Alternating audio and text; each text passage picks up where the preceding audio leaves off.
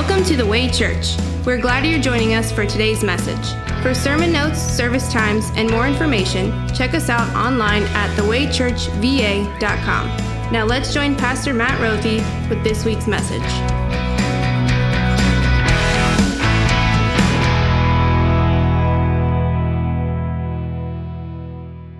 This morning, we close out our sermon series on Ruth with a lesson from Ruth chapter 4. We're going to read the remaining verses of the chapter, picking it up at verse 8.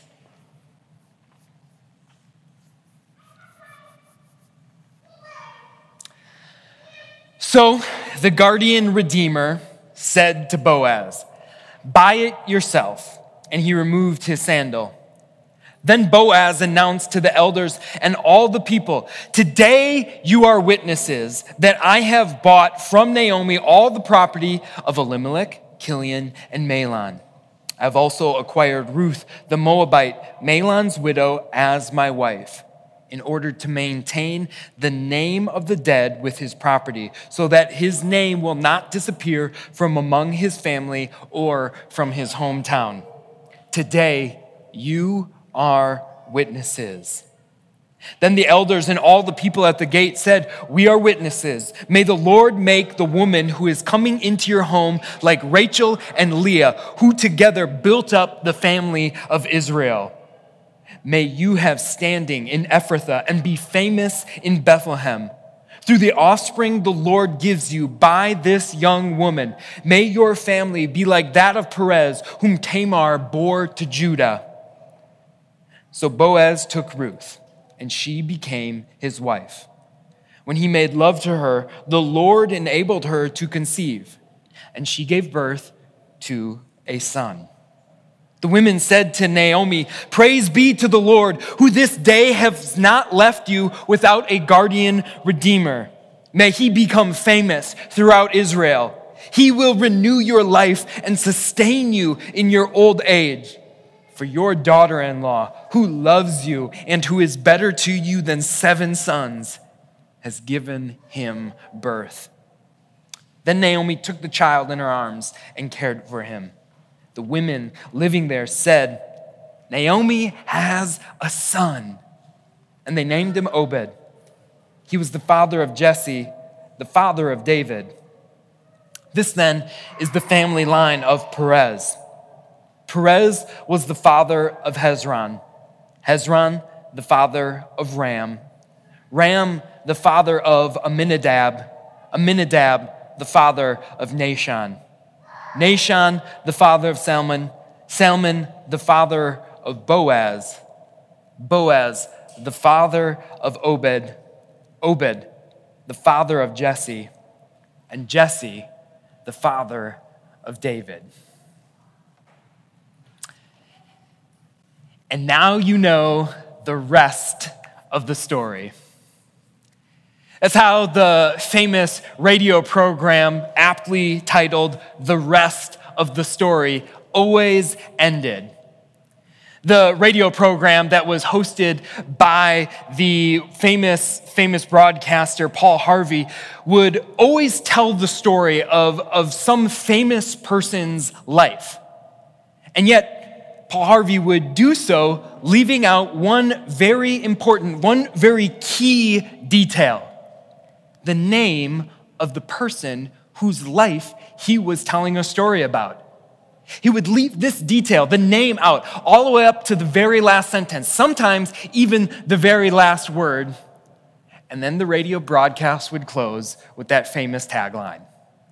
And now you know the rest of the story. And that's exactly what the Holy Spirit is doing in the book of Ruth. Who is this story all about? Is it about the heroine whose name is on the cover of the story? Is it about Ruth's mother in law, Naomi? Is it about Boaz? If it's about Ruth, she's hardly mentioned at the end. If it's about Naomi, the one who was there at the very beginning of the story, Well, we don't see very much resolution in Naomi because what follows Naomi's resolution is a list of names, a list of names that includes Boaz, Boaz family line, his genealogy. Is it about Boaz? I mean, after all, he's there. He's in the prized and privileged seventh position in the genealogy that's listed. No, it's not even about Boaz. There in the 10th and even more privileged and final position, we see the one who this story is all about. From the very beginning, this story has been about David. This is about Israel's greatest king. This is about his origin story, his family, the people whom he came from. This is the stuff of kings.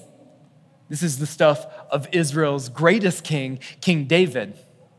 And therefore, Therefore, this story is the stuff of David's greater king, your Savior, the King of Kings and Lord of Lords. This is the story of Jesus Christ, your Redeemer. And now you know the rest of the story. It's a great way to tell the story, and it's a great way to end the story tells us something most certainly about our Savior, our Redeemer. But it also teaches us one very important thing about our God, about who He is, and about how He works. Our God hides. Our God hides His gloriousness and His greatness. He hides it from our eyes. Just look at the story of Ruth. Did you see God there? Did you see God appear before his people in a cloud of smoke or a cloud of fire? No, you saw no such thing in this story. Did he appear in a vision or a dream to Ruth or Boaz? He did not. Did he appear in, in voice or in vision to one of his prophets and send one of his prophets to Ruth or Boaz or Naomi? He most certainly did not. God hides. And yet, he's very much there in this story. He's very much there in this story, even when you see pain, even when you see suffering. Just think about it. You see it over and over again. The story begins with Elimelech, Naomi, their family coming to complete loss during the time of a famine, moving off to a foreign land. And what happens there? Elimelech, the father, loses his life. So do his sons, Mahlon and Chilion, but not before Mahlon marries a young Moabite woman named Ruth. Now tell me, tell me this who do you think worked out that detail? And again, it happens that Naomi is set to return home. Yes, empty handed, but she's going back to Bethlehem. And what does she do before she leaves? She tries to push those whom God has placed in her life out of her life. She tells her daughters in law to leave. Yet you know, one of them doesn't. One of them stays. And what we hear is one of the most beautiful speaks uh, or sayings of friendship, one of the most beautiful sayings of companionship in all of Scripture and all of literature. Where you go, I will go. Where you will be, I will be. My people will be your people. My God will your God. Even where you die, that's where I will die. Now you tell me this. Who is it in the midst of Naomi's darkness? Who is it, do you think, that moved and motivated Ruth to not only stay by her side, but also speak such po- profound and poetic words? To get back home, Ruth and Naomi are in Bethlehem. They're impoverished not to mention jobless. So Ruth does the only thing she can. She does the modern equivalent of picking up cans. She gleans. She walks in a, in a foreigner's field, herself a foreigner, picking up the scraps that get left over. And whose field is she in? Her near Redeemer, her kinsman Redeemer. Now you tell me, who is it that worked that out? So it just so happened that Ruth was working in Boaz's field. And we wish, we wish they could get married. We watch, our hearts grow fond of Ruth and, and Boaz, and we hope that they can get married together, and yet we see they can't. There's some legal details involved here. That Boaz is a near redeemer, but he's not the closest relative redeemer. There's someone who's closer. There's someone who is legally allowed and obligated to buy Naomi's property, to redeem Ruth, to marry her. There's no way by law Boaz should have been able to marry Ruth. And yet, the near redeemer, Mr. So and so, he doesn't redeem her. And so, you tell me who worked out all of those legal details so Boaz could get married to Ruth. There is this truth here in this story that God wants us to see. What he does in the book of Ruth is he, he steps back and God pulls open the curtain and allows us to just for a moment to see how he works in real life, to see how God works in the lives of the people he loves, how God is faithful to those who know his faithfulness. Oh, and it's not just the book of Ruth that says this. it's not just this story. All of scripture testifies to this. First Timothy chapter 6 tells us that God alone is immortal and lives in unapproachable light, whom no one has seen nor can see. That's our God. No one has seen him, no one can see him. The Lord himself declares in Isaiah 55 my thoughts are not your thoughts, neither are my ways your ways. As high as the heavens are above the earth, so are my ways higher than your ways, and my thoughts higher than your thoughts. That's the truth. Since the fall, the fall into sin, our fallen flesh can't see God. We can't perceive his ways. We can't understand him. And so our God hides. He hides his gloriousness. He hides his greatness. If he showed it to us, it would be too much. It would overwhelm us. And so our God hides. You have a hidden God. And yet, make no mistake about it, God is not cold and distant. God is not far off. He is present. Even though He hides His gloriousness and His greatness, His divine majesty from us, He is ever present in our lives, doing what? Working out all things for the good of those whom He loves, whom He has called according to His purpose. That's your God. A God who hides His divine majesty and glory from our eyes, and yet who is present in our lives.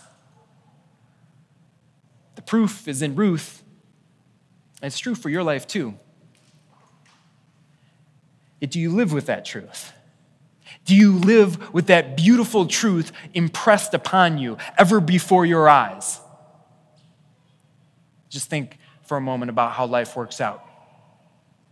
Maybe not to the degree of Naomi, but in your own right. You've suffered loss the loss of a loved one, the loss of an opportunity that you really had your heart set on, the loss of health, the loss of time that you will never get back. And how do you act?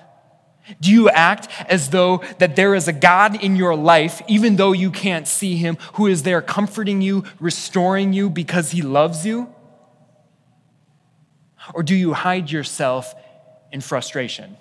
Do you hide yourself in resentment that life took a turn that you didn't really want to go that way according to your plans? You have a friend family member, even, maybe a neighbor who does something or says something that's wrong. We can't, we can't condone it. It is wrong. You have been the recipient of abuse, you have been the recipient of wrongdoing. Now tell me this how do you act? Do you respond as though there is a God in your life who loves you? I love you, and so does God, but you have to go sit in your seat. do you respond as though that there's a God in your life who looks upon the hurt that you received and who helps you, empowers you by his Spirit to help you to forgive others just as you have been forgiven? Or do you hide yourself in anger? Maybe you just call it annoyance. Do you hide yourself in hate? You see how this works out, don't you?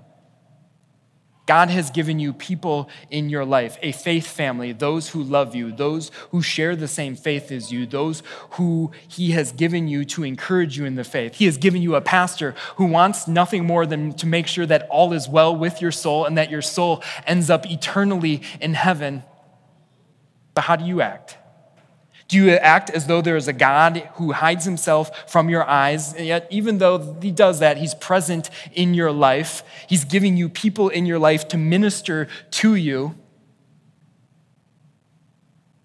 Or when things go badly, do you push those people out of your life? Do you throw yourself increasingly more and more pity parties and experience loneliness and mistake that for God who hides himself in your life and yet is present. Things don't go the way you wanted them to at work, at school, or how about this? Life throws you a plot twist and gives you a year like 2020. Now tell me this how do you respond? Do you act as though there is a God in your life, even though he's hidden before your eyes? Or do you proceed with your busyness, hecticness, just craziness in life, frustration that life is going this way? And do you hide yourself behind all of that anxiety, all of that stress, all of that busyness? Do you hide yourself behind scrolling through your news feed looking for a hot take that will help you understand what's going on in your life? Let's be honest with ourselves. Most of us spend most of our life hiding. We hide behind worry. We hide behind stress. We hide behind blame. We hide behind pain. Why? All because we've forgotten that there is a God in our lives, even though we can't see him with our eyes. And we, we do. We, we say we walk by faith, and yet how much more do we say we need to walk by sight? I need to see it. I need to understand it. I need it to be real to me. And so we miss out on this truth that God is here. He has not left you, God is here. But we forget that. And so we hide. We hide behind our way of making sense of the world. We hide behind our panic. We hide behind our stress, our worry, our blame, our anger, our frustration, and so many other things. And yet, God is here. He's here in your life, and the book of Ruth is proof. The book of Ruth is proof of this. We might ask ourselves, where is God? Where is God, especially in moments of pain? Where is God, especially in moments where it is frustrating, where there is suffering? And yet, look, I cannot say this any more emphatically that as, as opposite as this seems, this is where God reveals himself. You have a God who reveals himself to you in suffering and pain, and he did it. He did it most notably in the cross of Jesus. He did it most notably because he's in the business of revealing himself through babies born in Bethlehem. You want to know where God is in Ruth? Look at Ruth chapter 4. There in Ruth chapter 4, for the first time, we see God step in, God step in, and scripture tells us this is how he acts. What happens? The Lord enabled Ruth to conceive. Ruth, who could not have a child by Mahlon. Ruth, who by all accounts was barren. Ruth, who should have never gotten married again. What did the Lord do? the most improbable birth the Lord enabled her to conceive. You want to know who the most compelling type of Christ, the most compelling Christ like figure is in all of the book of Ruth? It's not Ruth. It's not Boaz. It's the baby boy, born in Bethlehem Ephrathah, the firstborn son of Ruth. It is the baby who would be an ancestor of another baby born in Bethlehem, one through whom new life would come to his entire family. Did you hear what the choir of women sang to Naomi on the birthday of her grandson? They said, Praise to the Lord, who this day has not left you without a guardian redeemer. Do you notice what they said? They said a song about what the Lord did not do. And that's sometimes the most beautiful truth that our hearts need to hear. They sang a song about what the Lord did not do, what the Lord will not do, and what the Lord cannot do. The Lord will not leave you. The Lord will not leave you without a redeemer. God is here. That's what the choir is saying. I don't even know why I'm preaching today because the choir sang everything to you that could ever be said about your Redeemer. You know what the name Obed means? It's a messianic title. It's a messianic title that means servant. And in the book of Ruth, what you see is a chorus. A chorus sing to you a message of gospel, a message coming of a greater Obed, an Obed who is truer and even more faithful than Ruth was to Naomi. An Obed who is even more loving, patient, strong, and compassionate than Boaz was to Ruth. A greater Obed, a greater Obed who would come and fulfill not just Naomi, but would fulfill his entire family. An Obed who would rise up not just from the shoot of Jesse, but would rise up from the grave and allow you and me and all of God's people to sing, I know that my Redeemer lives. This is the song that they sang. When they sang, the choir of women sang to Naomi, and said to her, Praise be to the Lord, whom this day has not left you without a guardian redeemer. May he become famous throughout Israel. They were pointing Naomi to Christ. They are pointing you and me to Christ. They are pointing you and me to a song that your Savior would sing millennium later, in which he said, I will not leave you. Surely I am with you always to the very end of the age. And that's the truth. That's a truth that breaks your fears. That's a f- truth that shuts down your anxieties. The Lord is here. The Lord has not left you without a Redeemer. The Lord has not left you, nor will He leave you in this life. Why? Because look at what they sang to Naomi. It's what I'm singing to you that He will renew your life, He will renew your inner life. You might ask yourself, Where is God? On given days, given seasons in your life, you might wonder where in the midst of my pain, where in the midst of my suffering is God? Let me say this in the most emphatic and the most clear terms possible. You have a hidden God, a God who hides his divine gloriousness and greatness. And yet you have a God, hidden though he may be, who has chosen to reveal himself to you he reveals himself to you through suffering and pain. Most clearly, most notably, most importantly, this is seen in the suffering, the death, and the resurrection of Jesus Christ. It's in this place, this place where we see nothing but death, nothing but pain, nothing but loneliness. It's in this place where we get grace, where we receive grace. Instead of sadness, we receive joy. Instead of emptiness, we receive Christ's righteousness. Instead of death, you and I receive life. He renews your life. He renews your life. He frees you from a life that is hiding in fear. He, he frees you from a life where you're hiding in worry and pain and struggle and frustration and feelings of overwhelmingness and like no one's in control. He redeems you from that and proclaims to you this truth The Lord has not left you. He is here. God is here. The God who hides his divine glorious and majesty from your eyes, he is in your life. Always. You want to know how it is that I know that the chorus of women who sang to Naomi is singing to you as well? It's not just my interpretation of the book of Ruth, it's not just one man's thoughts here. The reason why I know the Holy Spirit was, was inspiring the writer of Ruth to proclaim this gospel message to you is because the Holy Spirit hit copy and paste. the Holy Spirit hit copy and paste on the ending of the book of Ruth. What you see at the end of Ruth is a genealogical table. Might not seem like much, might not seem like a very climactic ending. It might just seem like, well, a list of names. because it is a list of names.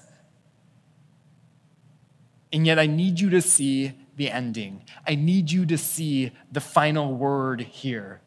All other genealogies that are listed in the Bible, they, they tell you something of an origin. They tell you something of a beginning of a family. They, they do something, uh, they list the names in order to point you to something else. Not here. This is not a pointer, this is a conclusion. This is not a starting line, this is a finish line. Because in this, every storyline finds its fulfillment. Every bit of pain finds its healing. Every bit of loss finds its recovery. Every bit of emptiness finds its whole because it all comes to that end in the King, the King of Kings, the King of Kings who is David's greater King, the Lord Jesus Christ. That is what this genealogy shows you. Do you know how the gospel in the New Testament breaks onto the scene? It breaks onto the scene with another list of names the genealogy of Jesus Christ, the Messiah, your Savior. And then the Holy Spirit hit copy and paste from Ruth to Matthew in order to show you that the very last sentence of the book of Ruth is really not an end at all. It is a beginning, a beginning that finds its end in the name of Jesus. The Holy Spirit wanted to show you that here, that the final, final word, the final, final word in Ruth is your Savior, Jesus.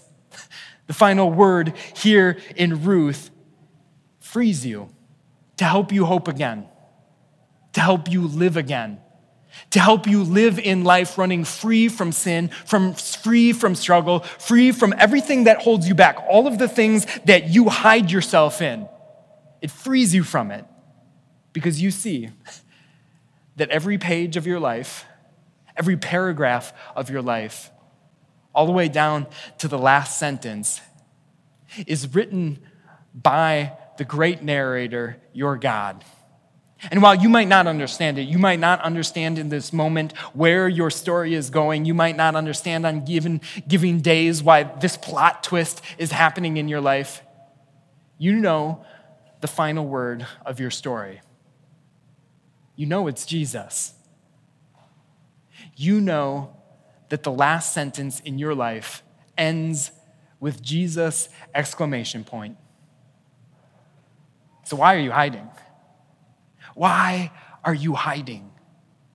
Stop hiding in fear. Stop hiding in shame. Stop hiding in worry. Stop hiding in busyness. Stop hiding in lowliness. Because if you have God, and you do, God is here. God, who is hidden before our eyes, is in your life and mine. Then you have everything you need. If God is here and He is, then you have it all, and you have it all in Him.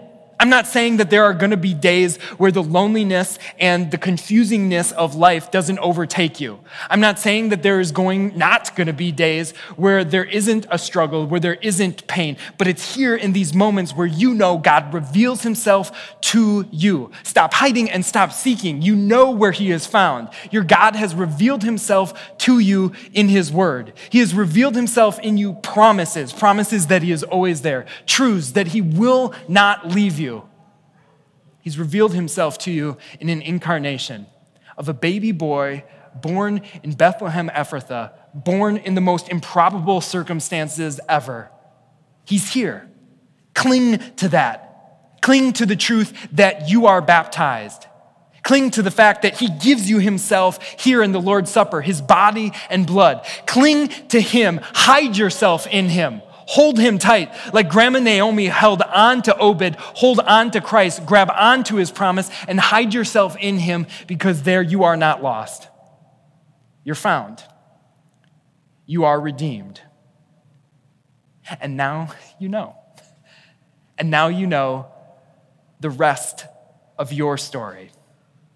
You know the rest of your story down to the very last page, down to the very last sentence, down to the very last words. You know. You know how all of this will turn out. Every wrong will be righted, every sin will be forgiven, every bit of shame will be taken away, every emptiness filled, every bitterness forgiven it will all be made right. Every bit of death in your life will be given life. It will be renewed. It will be recovered. It will be restored. because you have been redeemed in Jesus.